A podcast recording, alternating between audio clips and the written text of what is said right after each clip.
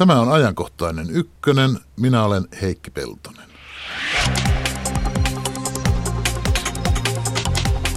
Onko se nyt reilu, että korkeapalkkainen johtaja saa vielä eläkettäkin monta kertaa köyhempiä enemmän? Pitäisikö eläkkeellä olla katto? Euromäärä, jota enempää ei voi saada, vaikka töissä ollessaan olisi saanut miten korkea palkkaa. Tämmöinen keskustelu syntyy aina muutaman vuoden välein. Eläkekatosta keskustelemme mekin hetken päästä. Alkuviikosta NASA kertoi, että Etelämantereen jäätiköiden sulamista ja merenpinnan nousua ei voi enää pysäyttää. Tutkimuksia tulee jatkuvasti, silti kaikki eivät usko ihmisen aiheuttamaan ilmastonmuutokseen. Mikä vaikutus näillä ilmastoänkyröillä on tehokkaan ilmastopolitiikan tekemiseen? Tästä puolen tunnin kuluttua. Yle Radio 1 lähetysikkuna avautui juuri. Tervetuloa ajankohtaisen ykkösen Heikki Hiilamo. Kiitos. Helsingin yliopiston sosiaalipolitiikan professori. Ja tervetuloa Markku J. Jääskeläinen. Kiitos, kiitos. Johtaja työeläkevaku- työeläkevakuuttajat Telaako se teidän lafkan nimi? No, kyllä se nykyisin on sellainen, että vähän kömpelyä suomen kieltä voisi sanoa näin, mutta se on varmaankin liitoksi, joku joo. nerokas kompromissi, joka aikanaan on tehty tuossa nimessä. No joo. No mutta jos jossain asiassa ovat kansa ja eliitti eri mieltä, niin eläkekatossa. Jos ihmisiltä kysytään, pitäisikö eläkkeellä olla joku katto, siis sellainen euromäärä, että sitä suurempaa eläkettä ei kenellekään makseta, niin kyllähän puolet varmaan olisi sitä mieltä, ellei enemmistö, että, että ei tietenkään että pitäisi mahdottomia maksaa. Että mihin tarpeeseen nyt kenellekään pitäisi maksaa vaikka 10 tonni kuussa, ei sitä kukaan voi tarvita. Markku J. Jäskeläinen, te työeläkeihmiset, te aina panette sinnikkäästi tätä ajattelua vastaan. Sen minä ymmärrän, että sinun täytyy työsi vuoksi puolustaakin nykyjärjestelmää, mutta mik, miten te, miksi te niin sinnikkäästi puolustatte paremmin kuin hyvin toimeen tulevia ihmisiä köyhää kansaa vastaan? Siinä ei ole kysymys nimenomaan tästä, vaan Suomessahan on silloin 60-luvulla valittu sellainen, sellainen malli, jossa tuota kaikki ovat saman lakisääteisen työeläkejärjestelmän piirissä, ne jotka ovat ansiotyössä, joko, joko tuota, palkkatyössä tai yrittäjänä, niin samoin periaattein maksetaan työeläkemaksua ja sitten samalla periaatteella sitten karttuu sitä eläkettä myöskin. Ja, ja tuota, se on kyllä aika toimiva malli siinä mielessä, että silloin nämä suuri tuloisimmatkaan eivät pääse luistelemaan vastuusta, vaan joutuvat osallistumaan tämän Siitä maksamisvastuusta. Maksamisvastuusta, joo. Mutta saavat sitten vastaavasti suuret eläkkeet. Niin saavat se suhteessa siihen, mitä ovat maksaneet. Mitä sanoo sosiaalipolitiikan professori, jonka ei tarvitse viran puolesta puolustaa työeläkejärjestelmää? Heikki Hiilamo, olisiko eläkekatto harkitsemisen arvoinen jossain muodossa? Niin, tämä Suomen järjestelmä ei ole siis sillä tavoin ikään kuin sanele sitä, että tätä eläkekattoa ei voisi olla. Et itse asiassa Suomihan on poikkeus verrattuna muihin maihin. Että on vain muutamia OECD-maita, jossa ei ole eläkekattoa. Ja Ruotsin järjestelmä on muutoin aika samankaltainen kuin meillä, mutta siellä on tämä eläkekatto. Mm. Mutta, mutta pidän ihan tärkeänä sitä, että meillä on työeläkejärjestelmä, johon kuuluu kaikki työntekijät ja se on mun mielestä hyvä, hyvä periaate. Ja semmoinen tilanne, että meillä työeläkemaksut jäisi pois silloin, jos palkka ylittää jonkun tietyn summan, niin, niin, ja sitten olisi siihen sidottu eläkekatto, niin en pidä sitä hyvänä vaihtoehtona.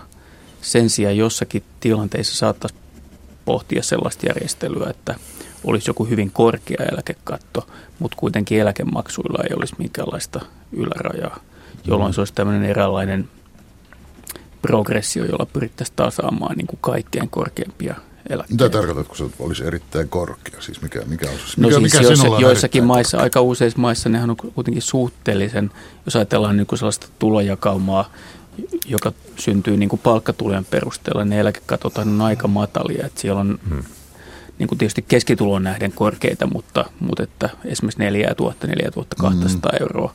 Ja, ja se on kuitenkin suhteellisen, suhteellisen matala. Mutta Mut jos ajatellaan, että eläkekatto 3000 olisi esimerkiksi jotakin 6000, 7000 euroa jossakin siellä. Luxemburgissa Niitä on oikeastaan taisi olla vielä enemmän. Luxemburgissa oli vissi, josko ollut 9000 euroa tai joku siis todella korkea. Mutta niitä täytyy olla aika matalia, jos niillä on jotakin niin kuin fiskaalista merkitystä, että, että jos, jos nostaa kovin ylös, niin se koskee tosi pientä ryhmää ja, ja se siinä kokonaisuudessa ei kovin ratkaise. Mutta tota, jos, jos lähdetään siitä, että, että tota, on joku porukka, joka, joka joutuu maksamaan sitä työeläkemaksua, mutta ei saa siitä vastineeksi sitten eläkettä itsellensä, niin siinä on kysymys käytännössä vain työn verotuksen kiristämisestä. Että, että siellä yläpäässä se progressio tosiaankin puree sitten sillä lailla, että, että sitä työstä verotetaan reippaasti enemmän, koska he eivät enää saa ikään kuin vakuutusmaksunomaisesti sille vastinetta sille, sille tuota maksulleen. Mutta jos vähän teoretisoidaan jos olisi eläkekatto, olisi se nyt sitten kolme tonnia tai neljä tonnia tai jotain tämmöistä kansainvälistä esimerkkiä, ohjaisi jonnekin tämmöiseen. No, niin mitä sitten tapahtuisi? Jäisikö eläkevakuutusyhtiö käyttämätöntä rahaa, joka sitten voitaisiin vuosittain käyttää köyhimpiä hyväksi? Ei, kyllähän, se, kyllähän se varmaan tarkoittaa sitä, että nämä yksityiset eläkevakuutukset yleistyisi yhä, yhä enemmän ja, ja siinä, siinä tavallaan saattaisi syntyä tämmöinen sel, selvästi niin kuin kahden portaan järjestelmä, että on se etuoikeutettu eliitti, eliitti joka hankkii sitten, sitten tota työnantajansa suosiollisella avustuksella tämän, tämän yksityisen vakuutuksen ja, ja sitten, sitten tämä muu, joka on tässä, tässä sitten niin kuin laki, lakisääteisessä järjestelmässä, että se, se, on, se on huono kehitys ja, mm. ja sitä en toivo. Ja siinä, siinä ikään kuin käy, käy juuri päinvastoin, että haluttaisiin ikään kuin tasata tuloeroja tällä eläkekatolla, mutta sitten lopputulos saattaa ollakin tismalle päinvastainen. Voiko lopputulos olla Joo, siis, Ja tässä niin kuin siirtymäkaudellahan tapahtuisi todella hurja tilanne, koska tuota, ne, jotka ovat töissä, niin joutuisivat maksamaan korkeampaa eläkemaksua, koska, koska näiltä suurtulosilta ei enää sitä sitä tuota, eläkemaksua karttuisi, mutta kuitenkin eh, näille suurtuloisille olisi karttunut sitä eläkeoikeutta, jolloin aika pitkään jouduttaisiin heille maksamaan sitä korkeampaa eläkettä joka tapauksessa. Koska se, niin se siis on tähän, perust... tähän asti ansaittua eläkettä Tähän asti ansaittu eläke on perustuslain suoja. Että se, takana. joka nyt saa 20 tonnia eläkettä, on, sille on luvattu se, että sitä ei siltä pois oteta. No joo, se on, sitä voi verrata vaikka autoon tai asuntoon tai mihin tahansa omaisuuteen. Että, no ei siinä mielessä, että, että eläkkeen taso on, on ehkä omaisuuden suojan takana, mutta tietysti se bruttotaso, mutta nettotaso ei ole, että mahdollista sitten säätää veroja, jolla, niin. jolla siihen puututaan. Että, ja, ja mutta, tällä hetkellä mutta, mutta näin. tavallaan, Joo, niin, niinhän, niinhän onkin, mutta, mutta että toistaiseksi on ollut kyllä kauhean paljon vaikeampi sitten tuoda tätä progressiota tuloverotukseen, että viime vuosikymmeninä suuntaan on ollut tismalle päinvastainen, että ollaan kevennetty tätä. No ihan juuri viimeisinä vuosina on ihan maltillisesti kiristetty progressiota, mutta Mut se on hyvin on nyt tullut. Eläkkeisiin on tullut, mm, tullut ylimääräinen, eri, ylimääräinen. ylimääräinen vero. Että.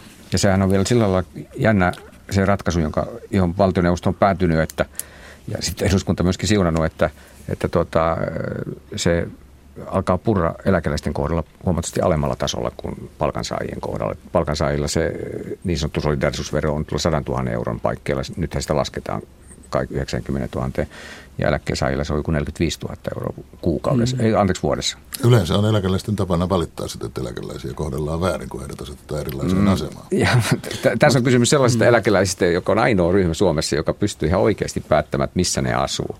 Että tota, jopa, jopa, jopa suurimmat, suuritulosimmat... Ma- maalla vai kaupungissa vai jopa, Suomessa vai Monakossa? Jopa suuritulosimmatkin palkansaajat joutuu olemaan sillä jollakin lailla tekemisen työn kanssa.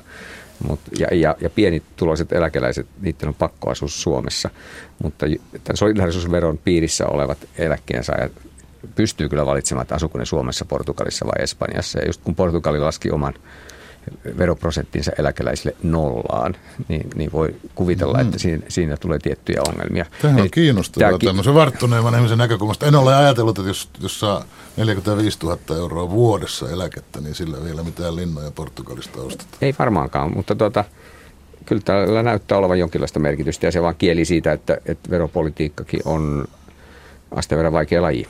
Mutta kelataanpa tätä nyt ihan vähän, kun te tunnette tämän niin hyvin, ehkä liian hyvin suhteessa minuun tai suhteessa kuuntelijoihin.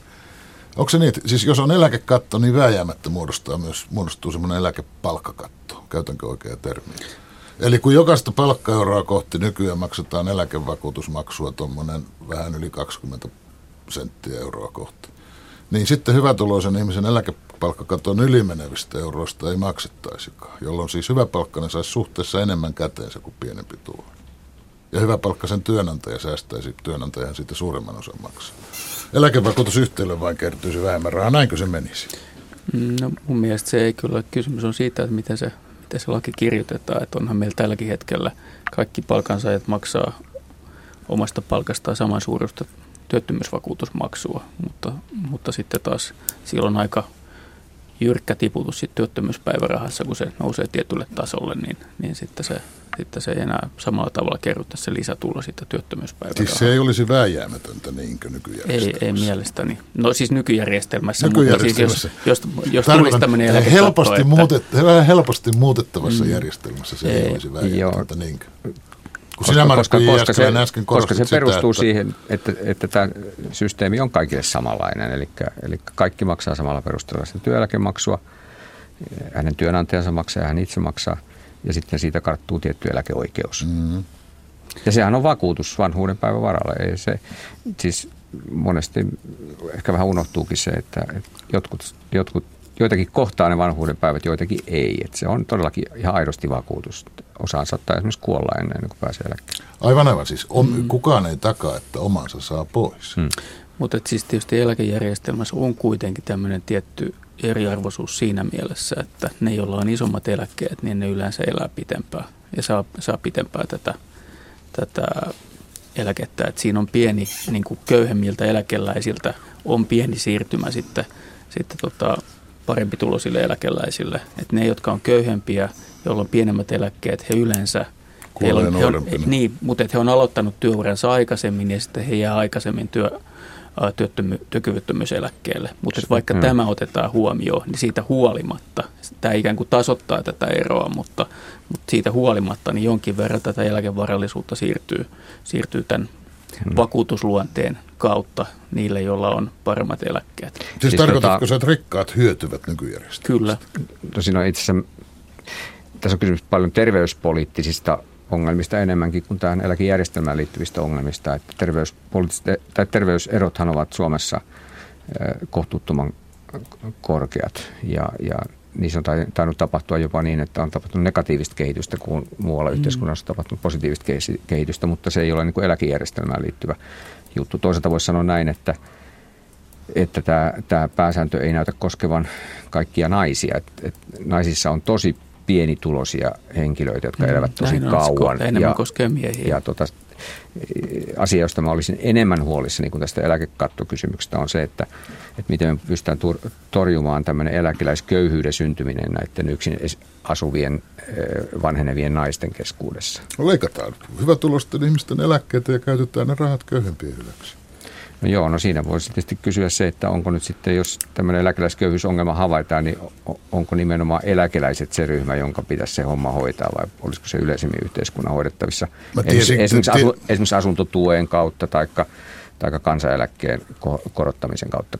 Tämä porukkahan on yleensä sellaista, että saa ainakin osan eläketulostaan kansaneläkkeen tiesin äsken kysyessäni, että olisi ollut toinenkin vastausvaihtoehto, johon vähän varaudun olisit saattanut sanoa. Minun täytyy nyt siis sanoa, kun sinä et suostunut sanomaan, että vaikka minkä verran leikattaisiin niiltä suhteellisen harvoilta korkean eläkkeen saajilta, niin sille ei kovin paljon köyhien ihmisten tilannetta paranneta. Eikö näin ole? On se toki, mutta, mutta tietysti tämä eläkekatto ei ole tällä hetkellä mitenkään se akuutein ongelma tässä työeläkejärjestelmässä, että kyllähän tämä meidän työllisyyden kehitys työllisyysasteen kehitys on todella, todella heikkoa ja, ja taloudellinen kasvu on ollut, ollut todella heikkoa, että on aivan poikkeuksellinen ajanjakso Suomen historiassa, että niin kuin tavallaan ne premissit, joiden varaan me ollaan rakennettu tämä järjestelmä, niin ne, ne on tässä kyllä aika lailla sortunut. Mm-hmm. Ja, ja se iso keskustelu on tässä, tässä nyt edessä, että kiinnostuksella odotan tätä – uutta, uutta eläkepakettia. Ja toki me ollaan oltu tässä eläkejärjestelmässä Suomessa aika proaktiivisia. On tullut elinaikakerrointa ja on monia, monia muitakin ja, ja kohtuullisen hyvin hoidettu eläkevaroja, mutta, mutta paineita tulee siitä, että, että työllisyysaste on kehittynyt niin paljon huonommin kuin on toivottu. Järjestelmähän on, mitä se on, 50-vuotias? Hmm, hieman reilu. Onko se 50-vuotispäiviä hmm. vietetty isoin fanfaareen tässä muutama vuosi sitten? Joo, ei ne kuin isot, isot fanfaarit ollut. Se oli itse asiassa työlläkin järjestelmän 50-vuotisjuhlissa oli soittamassa ylioppilaskunnan soittajat. Ja kyllä siinä jonkinlaista fanfaaria taisi olla, mutta ne oli aika vaatimattomat juhlat. Mutta siis tämä eläkekattohan vaikka onkin, mm. ehkä, ehkä on paljonkin muita niin. hoidettavia asioita, mutta eläkekatto, aina kun se jostain vähänkin pulpahtaa esiin, se herättää laajaa kansalaiskeskustelua, mm. koska se tuntuu mm. selkeältä, yksinkertaiselta ja hyvältä ratkaisut. Pannaan katto tuohon, sen yli ei tarvitse ihmisille rahaa maksaa – sillä täytyy kaikkien pärjätä ja se tuntuu reilulta ja tasa-arvoiselta. Se on siis enemmän, se, se on ehkä enemmän liittyy tämmöiseen keskusteluun niin kuin kohtuullisuudesta ja kohtuuttomuudesta. Tulee jotain tapauksia ilmi, jotka on selvästi kohtuuttomia ja, ja täytyy sanoa, että myös eläkejärjestelmä itse on antanut aihetta siihen, että pidän sitä aika käsittämättömänä, että eläkeyhtiöiden johtajat pystyy rahoittamaan lisäeläkkeitä, omia lisäeläkkeitään näistä varoista, joita kerätään – työeläkeläisiltä, niin se tuntuu jotenkin hassulta, että ikään kuin he henkilöt, jotka, joiden pitäisi hoitaa meidän eläkerahoja niin hyvin, että eläkkeet riittää, niin he käyttää meidän rahoja siihen, että he ostaa itselleen ylimääräisiä eläkkeitä, niin sitä pidän erittäin kohtuuttomana. Mm. Ja siis valtaosahan näistä isoista eläkkeistä, joista puhutaan julkisuudessa, niin ne on koostunut nimenomaan näiden vapaaehtoisten lisäeläkkeiden mikä siis hankkimisen kautta. Sitä, että johtajan työnantaja itse asiassa ostaa heille Kyllä. näitä lisäeläkkeitä. Ei, mutta jos puhutaan eläkeyhtiöiden johtajista, eli, niin, eli joo, me joo. ostetaan niin kuin eläke, meidän, meidän vakuutettujen rahoja käytetään siihen, että, että heille ostetaan parempia eläkkeitä. siis eläke, mitä, eläkeyhtiön kuin, johtajan työnantaja on se eläkeyhtiö. Niin, he käyttävät meidän rahoja ostakseen itselleen parempia eläkkeitä, kun heidän pitäisi pitää huolta siitä, että meidän rahat on hyvin turvattu ja että se eläke riittää. Mm. Minusta on ihan eri asia, että jos he itse sitten omista isoista palkoista hankkivat yksityisesti eläkkeitä, niin se on minusta ihan ok. Kaikki saa käyttää, mutta sitä en ymmärrä, että, että eläke, työeläkeyhtiö käyttää eläkeläisten ja vakuutettujen rahoja hankkimaan lisäeläkkeitä. Se on minusta todella kohtuutonta. Tuota taisi joku media selvittää ja se ei ole kyllä mikään pääsääntö. Toivottavasti siitä päästään eroon no, kokonaan. Tämmöisiä tapauksia on ja jokainen tapaus synnyttää aina ihan ymmärrettävää tämmöistä hiukan katkeraakin keskustelua. Otetaan mm. nyt esimerkiksi vaikka tämä tänä keväänä huomiota herättänyt Stephen Neilopin tapaus, joka ei lainkaan ole tyypillinen. Hmm. Mutta se on, että tätä keskustelua nyt herätti. Siis tälle Nokian entiselle ykkösmiehelle on kertonut laskelmien mukaan suomalaista työeläkettä tuommoinen vähän vaille 6000 euroa kuussa. Joka nyt ei tunnu niin sensaatiomaisen suurelta, ellei hän olisi saanut sen, se on kerääntynyt muutamassa vuodessa. Hmm. Keskimääräinen suomalainen ei yllä puoleenkaan, ehkä neljäsosaa 40 vuoden työuralla. Mutta sitten jos katsotaan tämän mitalin toista puolta, niin yliopisto on maksettu työeläkejärjestelmään toista miljoonaa, melkein miljoona 200 000 euroa. Siitä suurimman osan työnantaja ja osa Neilop itsekin. No nyt jos olisi eläkekatto, kolme tonnia tai neljä tonnia, niin Ilop ei siis sitä enempää saisi. Mutta niinkö on nykyjärjestelmässä, ymmärränkö minä oikein, että eivät olisi Nokia ja Ilap lähettäneet työeläkeyhtiöille samaa määrää euroja, joka olisi jäänyt työeläkejärjestelmältä saamatta joku puoli miljoonaa. Että ei olisi mitään jaettavaa köyhille. Niin se varmaan olisi mennyt, mutta tässä tähän mennessähän on tapahtunut seuraavaa, että Nokia ja Ilop ovat maksaneet sen vähän yli miljoona euroa työeläkejärjestelmälle ja sillä on maksettu niitä eläkkeitä, joita saavat ne ihmiset, jotka ovat tällä hetkellä eläkkeellä. Tämä tämmöinen suomalainen systeemihän on, mm. on, on sillä lailla rakennettu, että nyt työssä olevat ihmiset maksavat pääosin ne eläkkeellä olevat ihmiset eläkkeet. Ja sitten pieni osa siitä on sitten rahastoitu hänenkin tulevaa eläkettään varten. Mutta tota, Iilophan ei tähän päivään mennessä ole saanut senttiäkään sieltä, ja eikä tule saamaankaan ennen, ennen kuin täyttää 63 vuotta, ellei nyt sitten eläkeneuvotteluissa satuta nostamaan mm. sitä ikärajasta ylöspäin. Ja tietenkin me kaikki toivomme, että hän, hän elää elää tuolta yli sen rajan, mutta jos Mä ei sattuisi elää... Eiloppi kohdistui suomalaisiin mielipiteisiin tulemaan, ja kaikki ei toivo sitäkään. Toivotaan me, mutta, ollaan me sen verran joo, Jos me ollaan sen verran solidaarisia hänelle, että hän toivotaan, että hän elää, niin tuota, silloin hän saa sen eläkkeen, mutta jos ei elä, niin sitten hän ei saa senttiäkään siitä, siitä huolimatta on maksettu se miljoona 200 000. Tämä on tämmöiselle vakuutusjärjestelmälle tyypillinen tilanne. Että tämä on tietynlaista tur, tu, niin kuin varautumista sen, sen, sen jonkun vahingon varalle. Ja tässä tapauksessa vahinko on se, että elää, elää pitkään. No mutta jos verittäisiin korkeapalkkaisilta ihmisiltä yhtä monta prosenttia ja silti olisi eläkekatto, eikä välitettäisi siitä, että siitä ei kaikesta saa vastinetta. Perittäisiin äsken, äskeisen esimerkin saamatta ja nyt puoli miljoonaakin Nokialta ja Ilopilta maksettaisiin Ilopille silti eläkettä, vaan kolme tonnia, neljä tonnia, ja käytettäisiin loput kerätystä rahasta muiden eläkkeensaajien hyväksi. Mitä tässä järjestelmässä pitäisi muuttaa, jotta näin voitaisiin tehdä, että tätä tuloa voitaisiin tasata? Tämmöistähän minä luulen, että ihmiset yleensä ajattelevat, kun, mm. kun kannattavat no eläkekattoa. No se eläkehän on siis jatkopalkka ja, ja tuota, se on ikään kuin se eläkeoikeus sille ihmisille tienattu. Ja, ja tuota, ainakin toistaiseksi perustuslakivaliokunnan tulkinta on ollut se, että se tienattu eläke on, on perustuslain suojan takana. Jos siihen puututaan, niin, niin tuota, sitten tarvii tässä yhteiskunnassa aika monia asioita muuttua. Eli, eli tota, Suomessa kuitenkin on aika lailla tämä, omaisuuden suoja semmoinen pyhä asia ollut, johon ei, ei ole puututtu. Et jos, jos tästä lähdetään sitten lipeämään, niin sit voi asettaa sen kysymyksen, miten pitkälle sitten mennään siinä suunnassa. Mm, nyt ohjaat tielle, joka johtaa ties minne asti. No ei se. Jos työeläkejärjestelmään kosketaan. Ei, niin- Euro, ei Euroopassa ole sinänsä niin kuin outo asia se, että, että eläkkeitä olisi sosialisoitu. Kyllä esimerkiksi Unkarin – hallitus vei kaikki eläkerahat valtion menojen katteeksi ja, ja tuota, siitä ulkopuolet vähän moitiskeltiin. Eikö tämä vähän ollut ajattelun taustana siinä, että tämä suomalainen työeläkejärjestelmä on tehty tämmöiseksi omalaatuiseksi, että valtio ei esimerkiksi niin velkoja maksaakseen voi mennä sieltä naarimaan niitä rahoja. Se on se tietynlainen vahvuus tietysti. Miten se voi olla, että juuri Suomeen eläkekatto ei sovi, kun sellainen on Saksassa ja Ranskassa ja Britanniassa ja Ruotsissa ja Norjassa, USAssakin? Mikä siinä on, että se juuri Suomeen ei sovi?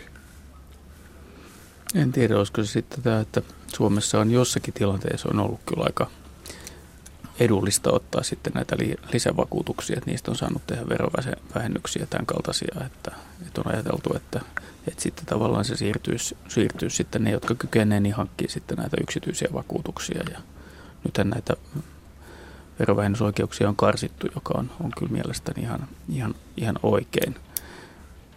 Miten se ihmisten eläke käytännössä esimerkiksi Ruotsissa muodostuu? Eläkepalkkakatto siellä on joku runsaat 4000 euroa. Jos ruotsalainen saa sitä suurempaa palkkaa, niin siitä ei enää kerro eläkettä. Ostavatko ruotsalaiset sitten kukin itsekseen lisäeläkkeitä vakuutusyhtiöiltä tai ostaako ruotsalaisten työnantajat niitä? Siellä, aika monissa näissä eläkekattomaissahan on tämmöisiä kollektiivisia lisäeläkejärjestelmiä, jotka on tämmöisiä ammattialakohtaisia tai jopa työnantajakohtaisia – ja se johtaa sitten siihen, että ne vahvat ammattialat saavat itsellensä paremman eläketurvan kuin heikommat ammattialat. Voisi hyvin kuvitella, että Suomessa esimerkiksi on sellaisia ammattiliittoja, jotka sata varmasti saisivat itsellensä tosi hyvän eläketurvan, mutta sitten on semmoisia ammattialoja taas, jossa, jossa varmasti jäätäisiin pelkästään sen lakisääteisen turvan piiriin. Niin, että työehtosopimukseen kirjoitettaisiin, että tämmöinen on meidän liiton eläketurva. No tämmöinen systeemihän se tuolla Näinkö se Keski-Euro- Keski-Euroopassa näyttää olevan. Mutta jos työeläkejärjestelmään kerran ei voi upottaa tämmöistä tulojen tasaamisen ajatusta, niin senhän siis voi tehdä verotuksen kautta, niin kuin kai sinä kyllä, Hilmo kyllä. sanoit. Määritellään eläkekatto, mutta ei mitenkään kielletä maksamasta sitä enempää, ei viedä keltään pois. Paitsi, että se katon yli menevästä eläkkeestä sitten vain otetaan veroa ihan toisella tavalla kuin katon alle jäävästä. Esimerkiksi 75 prosenttia tai 90 prosenttia, jos menee yli 10 tonnin, niin 99 prosenttia. Mikä tämän estää? Mikään eläkejärjestelmässähän ei estetä eikö? No joo, no siis marginaaliverot on kuitenkin paljon alhaisempia tällä hetkellä. Mutta, niin siksi mutta, niiden yli yritin tässä mutta päästä. aikaisemmin, aikaisemminhan ne on ollut paljon korkeampia, että Yhdysvalloissakin on ollut 80 prosenttia ja tällä tavoin, että se ajatus ei aikaisemmin ole ollut kauhistuttanut ihmisiä, että marginaalivero voi olla, olla selvästi yli 50 prosenttia sellaisina aikoina, jolloin ihmiset keskimäärin ovat paljon köyhimpiä kuin tänä päivänä. Sitten tässä on semmoinen tietty asia, tai epäoikeudenmukaisuus, tai ainakin joku voisi kokea sellaiseksi sen, että tämän lakisääteisen turvan puolella, kun mennään tietyn rajan ylitte, niin maksettaisiin tosi korkeita veroja, mutta sitten jos on otettu tämmöinen yksityinen eläkesäästösopimus, niin siitähän selviää pääoma verotuksella, eli 30-32 prosenttia maksetaan vaan veroa. Et, et siellä päästään paljon helpommalla. Tällä tempolla ei saatukaan niistä vielä pois sitä ylimääräistä korkeata veroa, ei. No, silloin jos, jos tota, lähdetään siitä, että, että tota, nämä nykyiset pelisäännöt ei muutu, niin, niin tämä olisi se ongelma. No, lähdetään siitä, että jos pelisäännöt muuttuisivat.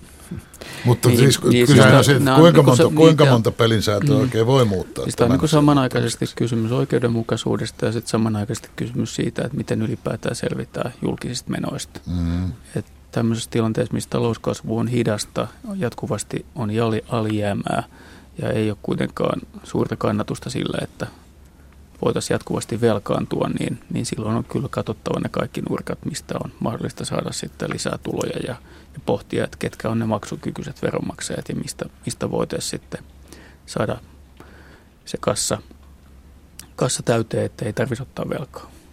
Mutta sehän on muuten jännittävää, että tasaeläkkeellä tai pienillä eläketuloeroilla on selvästi enemmän kannatusta kuin tasapalkalla tai pienillä palkkaeroilla. Ihan hyvin löytää ihmisiä, jotka on sitä mieltä, että tasaeläke vaan kaikille. Hyvin vähän löytää ihmisiä, jotka sanoo, että tasapalkka kaikille. Mistä se mahtaa johtua? No se on aika mielenkiintoinen kysymys, koska eläkehän riippuu nimenomaan siitä palkkaa palkkakehityksestä. Niin, mutta mä väitänkin, että sen täytyy niin kuin... liittyä siihen, että hyvin monet meistä eivät ajattele. Mm, se niin. osittain riittyy varmaan tämmöiseen niin kuin elinvaiheen kulutukseen, mm. että, että silloin kun on, on esimerkiksi työuransa alkupuolella tai siinä alkutaipaleella ja on esimerkiksi tarvetta hankkia jokaiselle lapselle hu, oma huone ja, ja ostaa, ostaa oma asunto, maksaa asuntolainoja. Silloin, silloin tietysti, tietysti on, on tota, rahat paljon tiukemmassa. Ja sitten taas ajatellaan, että ne, jotka jää eläkkeelle, niin heillä on jo se oma asunto maksettuna ja, ja tavallaan ne kulutustarpeet ei ole, ei ole niin suuria. Se on jännä, että tässä keskustelussa sanotaan aina, että niillä eläkeläisillä on jo omat asunnot maksettuna, niin kuin näin todella kaikilla olisi. Hmm. Niin, tai sitten nythän on nostettu keskusteluun myös se, että vaikka olisikin maksettu se asunto, niin se ei välttämättä ole kovin arvokas. Hmm. Jos tulee tilanne, esimerkiksi täytyy, täytyy esimerkiksi terveydellisistä syistä – siirtyä johonkin toisenlaiseen asuntoon, niin se, se suurella rahalla ja vaivalla sitten hankittu ja kunnostettu omakotitalo ei välttämättä olekaan kovin arvokas. Jossakin tapauksessa ei, ei arvoa enää ollenkaan. Mm. Yksi näkökohta vielä tässä on se, että, että jos se eläkekatto on kovin alhaalla ja, ja tota, ihminen on ikään kuin saavuttanut sen jo työuransa aikana, niin se motivaatio jatkaa töissä voi olla kohtuullisen pieni sen jälkeen. Ja, ja nythän me pyritään kuitenkin tavoittelemaan tätä pidentyvää työuraa. Ja se, on, se pidentyvä työura on tärkeä koko julkisen sektorin kestävyyden kannalta, ei niinkään tämän eläkejärjestelmän kestävyyden kannalta. Miten hyvin sen toiminut muuten tämä, tiedetäänkö me nyt jo siitä jotain, kun on tämä superkarttuma, että sitten niin kuin kun olet töissä vielä sen silloinkin, kun jo saisit lähteä eläkkeelle, niin sitä eläkettä karttuu vielä enemmän kuin niistä aikaisemmista työvuosista. Tiedämmekö me sitä jotain, se on sen verran uusi asia.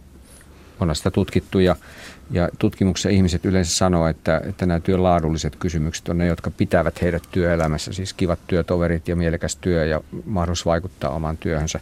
Ja, ja puolison sit, tilanne. Ja sitten ne, jotka vetävät pois työ, työmarkkinoilta on sitten taas tämmöisiä henkilökohtaisia syitä, eli on joku kiinnostava harrastus, omaishoito, puolison tilanne ja, ja tuota niin poispäin, lapsen, lasten hoito tai näin poispäin.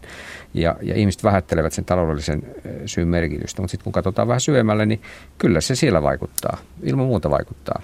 Se, se, ja ja tota, nyt kun joka vuosi jokainen yli 60 saa tämän eläkeotteen, jossa kerrotaan hänelle konkreettisesti, että kuinka paljon se vuoden jatkaminen – merkitsisi hänen eläketurvassa, niin kyllä ilman muuta se vaikuttaa siihen jatko- jatkoalkuun, jos eivät, on mahdollisuus. Vaikka ihmiset eivät niin sano. Niin, niin, vaikka, niin, se on hyvin tyypillinen asia, että ihmiset kiertävät sen perimmäisen syyn ja, ja pukevat sen kauniimpaan asuun.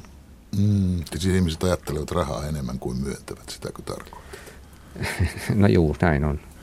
Tästä ILOP-kohusta kuitenkin seurasi, että ministeri Paula Risikko pyysi eläketurvakeskusta päivittämään vuonna 2009 tehdyn eläkekattoselvityksen vastaamaan nykyistä tilannetta. Onkohan se tilanne paljon sen vuoden 2009 jälkeen muuttunut? Mitä te luulette, voiko tämä johtaa johonkin uudelleen ajatteluun? Ja oliko tämä ministeriltä vaan tämmöinen, täytyyhän tässä jotain tehdä juttu? Tämä on semmoinen, mun on hirveän, hirveän vaikea päätellä, että mikä on ministerin motiivi ollut, mutta tuota, Suurin piirtein kerran vaalikaudessa on selvitetty tätä asiaa. Se on noussut aina kysymyksenä, se on selvitetty ja todettu, että siitä ei ole hyötyä eikä sitä kannata tehdä. Ja sitten se asia haudataan ja sitten seuraavalla vaalikaudella se taas nousee esille. Ja Risikko ei ole suinkaan ainut ministeri, joka on päätynyt tämmöisen selvityksen tekemiseen. Niin tämä taisi olla ministeri Hyssälän tilaama se edellinen Kyllä. selvitys, jos oikein muista.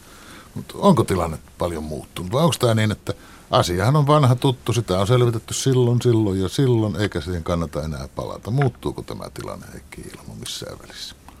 No en usko, että luulen, että tällä hetkellä nämä suurimmat haasteet on eläkejärjestelmässä kyllä muualla kuin tässä, tässä eläkekatossa. Mä koko ajan yritän hillitä itseäni, että en tässä lähetyksessä ala esimerkiksi korottaa eläkeikää tai mitään muuta semmoista, koska tuota, tähän, tähän yhteen juttuun eivät mahdu kaikki tärkeät asiat.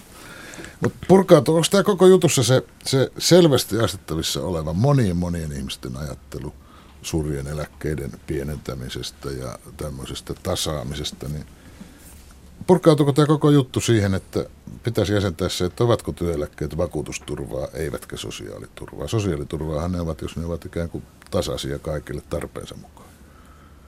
Sekö se suuri ero täällä taustalla Niin kyllähän työ, työeläkevakuutus on vakuutus ja, ja se, se on tämmöinen ansioperusteinen turva ja, ja tota, saattaa olla, että osalla on vaikeuksia hahmottaa, että mikä on sen su, suhde, suhde näihin, näihin tuota, perustulohankkeisiin tai tämän tyyppisiin asioihin. Mutta että yhdessä tämän, tämän tota, kansaneläkkeen kanssa, niin sehän muodostaa sellaisen, sellaisen kokonaisuuden, että myöskin näitä, näiden ihmisten asioista huolehditaan, jotka eivät työuransa aikana kovin paljon tienaa. Onko tämä kokonaisuus Heikki ilman balanssissa, jos miettii no, kansaneläkettä no mä, ja Mulla on kyllä suuri huoli siitä, että, että työelämän sirppaloituminen ja epävarmuuden lisääntyminen niin johtaa siihen, että on paljon ihmisiä, joilla tämä tavoiteeläke jää paljon alasemmaksi kuin, kuin on ajateltu. Että, että siinä mielessä on ehkä syytä pohtia uudestaan tätä, tätä varsinkin sitä, että miten nämä kaikkein pienimmät eläkkeet karttuu. Mm. Että olisiko työeläkejärjestelmän puolella mahdollista jotenkin tasata tuloja ja parantaa kertymää niillä, joilla, joilla just näistä työelämän muutoksista johtuvista syistä, niin eläke muuten, työeläke olisi muuten jäämässä hyvin pieneksi. Siis se uskot siihen, että työeläkejärjestelmän sisälläkin voitaisiin tehdä jotain tasa No toivon, koska mielestäni tämä on hyvä järjestelmä. Tämä on kuitenkin käytännössä kattaa kaikki ne, jotka, jotka on työelämässä ja meillä ei ole tämmöisiä ammattikuntakohtaisia, vaan tämä on tavallaan siinä mielessä olla niin kuin samassa, samassa veneessä. Mutta, ja toistaiseksi myös tämä järjestelmä on ollut yllättävän ketterä ja joustava, että se on sopeutunut erilaisiin muutoksiin ja, ja toivon, että se sopeutuu myös tähän muutokseen. Toivotaan niin. Kiitoksia Heikki Hiilonen. Kiitos Markku J. Jäskeläinen. Kiitoksia kovasti. Kiitos.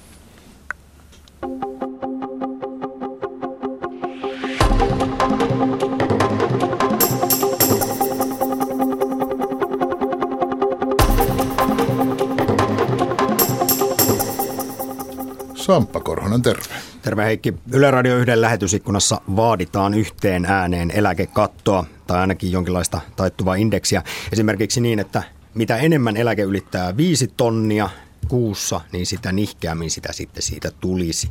Pari kommenttia vielä lähetysikkunasta. Sääliksi käy nykynuorisoa, kun joutuvat rahoittamaan nykyisten herrojen jättieläkkeitä. Mahtavatko itse saada edes pientä eläkettä sitten joskus? Mm-hmm. Toinen kommentti. Eläkeköyhälistö syntyy vääjäämättä siksi, että hinnat nousevat palkkojen tahdissa ja eläkkeet jäävät koko ajan jälkeen.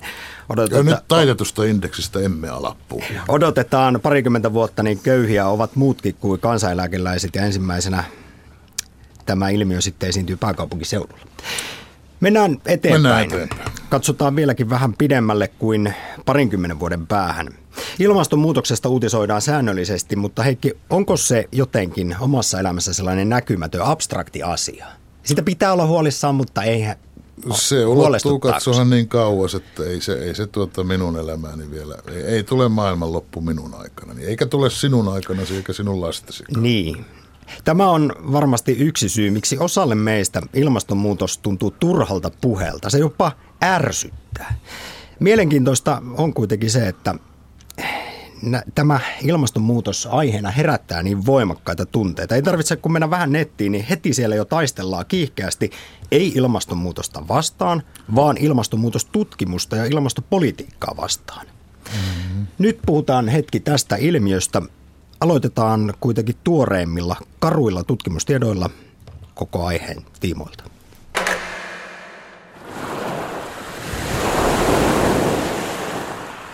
Jos puhutaan nimenomaan Etelämantereen jäätikköistä, jäätikkövirroista, nythän on tullut uutta, uusia tietoja tässä tapauksessa Nasan toimesta, että ne jäätikkövirrat siellä ovat, niiden vauhti kiihtyy, kun ne valuu kohti merta.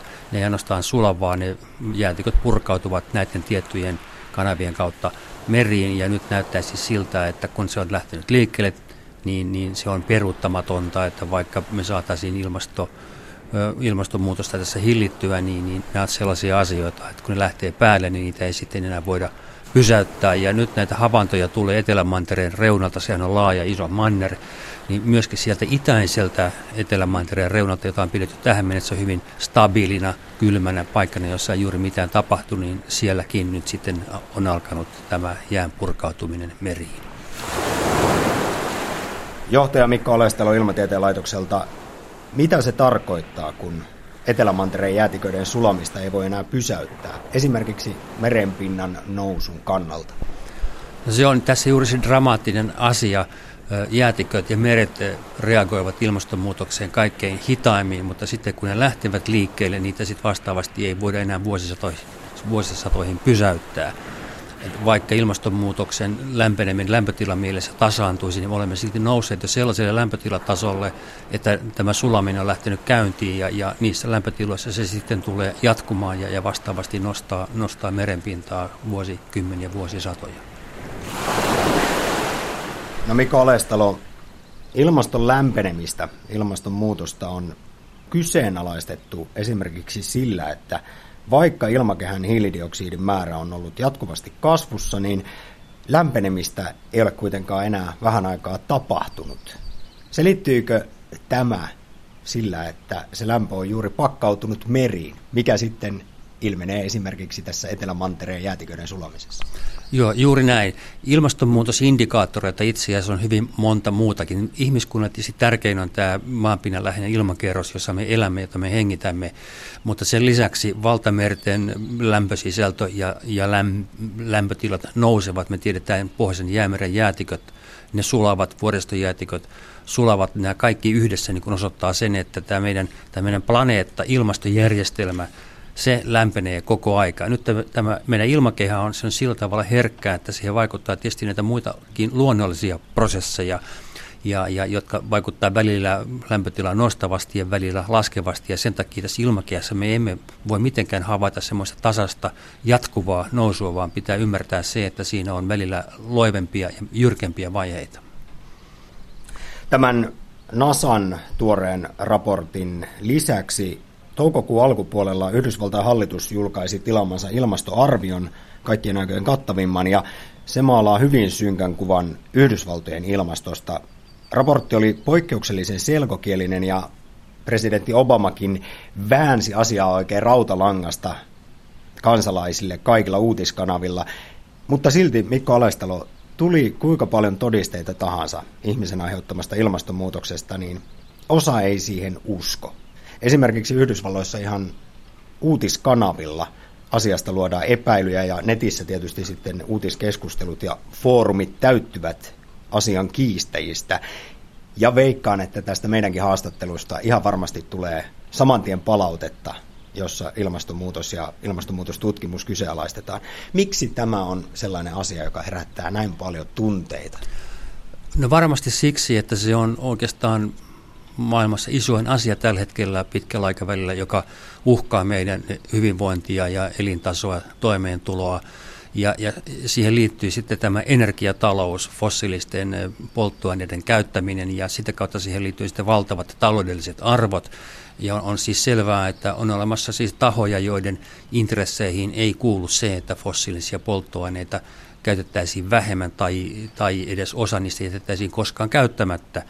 Tätä on tietysti siis niin kuin politiikkaa ja, ja lobbaamista. Mutta sitten jos katsotaan vaikka Eurooppaa tai Suomea, niin tällaista negatiivista suhtautumista ilmastonmuutokseen mun omien havaintojen mukaan esiintyy yllättäen niin kuin varttuneemmissa oppineissa kollegoissa, jotka kuitenkaan eivät ole meteorologia tai, tai ilmastotutkijoita. Heille on ollut jostain syystä hyvin vaikea hyväksyä se, että – jollain tieteenalalla nyt tehdään tämmöisiä merkittäviä havaintoja ja, ja vaikka he ovat tiedemiehinä fiksuja, he tietävät, tietävät millä menetelmillä tiedettä tehdään, niin sitten tällä vier, heille vieraalla tieteenalalla he yhtäkkiä unohtavat kaikki nämä tieteen periaatteet ja alkavat puhua, puhua omista mielipiteistään.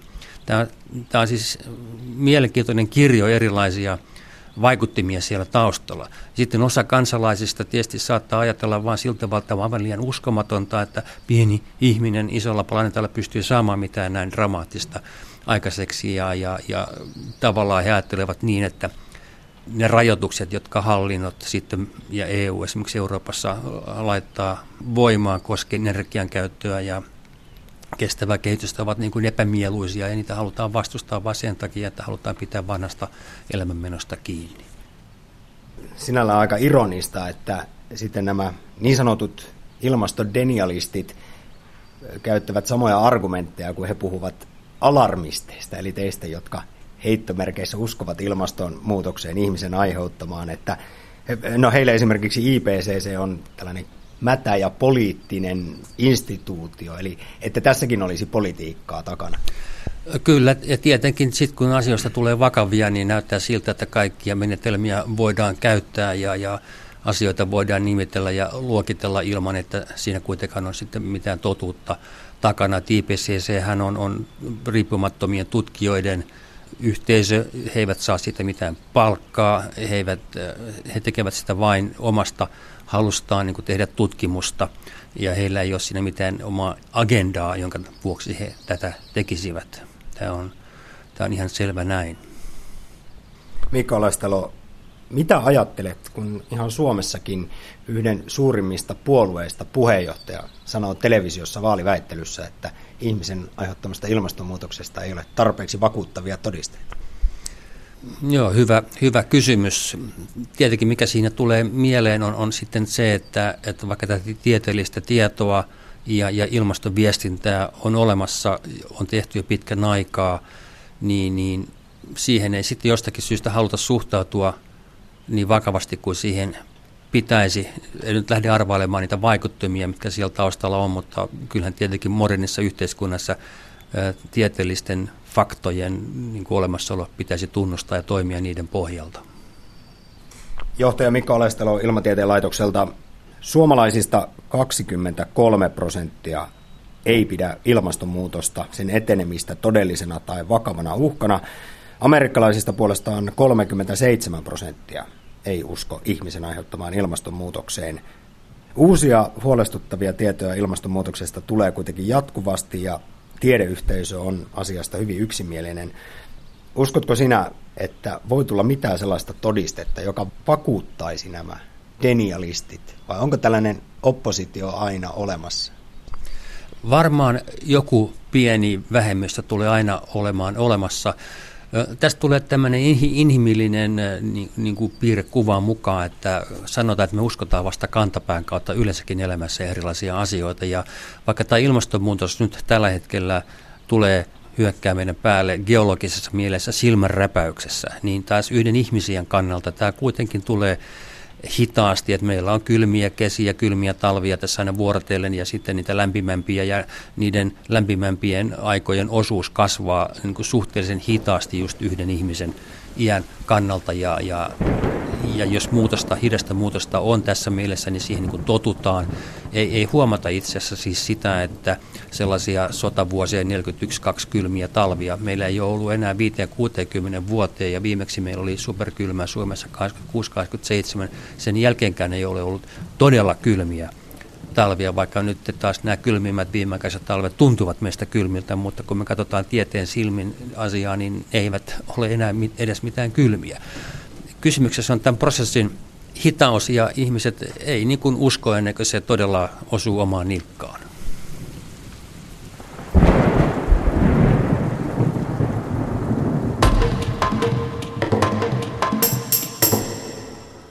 Siinä oli haastateltavana johtaja Mikko Alestalo Ilmatieteen laitokselta. Ennen ilmastonmuutosta puhuimme eläkekatosta – Mukana silloin Helsingin yliopiston sosiaalipolitiikan professori Heikki Hiilamo ja työeläkevakuuttaja Telan johtaja Markku J. Jäskeläinen. Tämän lähetyksen rakensivat kanssani Samppa Korhonen, Terhi Tammi ja Tuomas Vauhkonen. Minä olen Heikki Peltonen.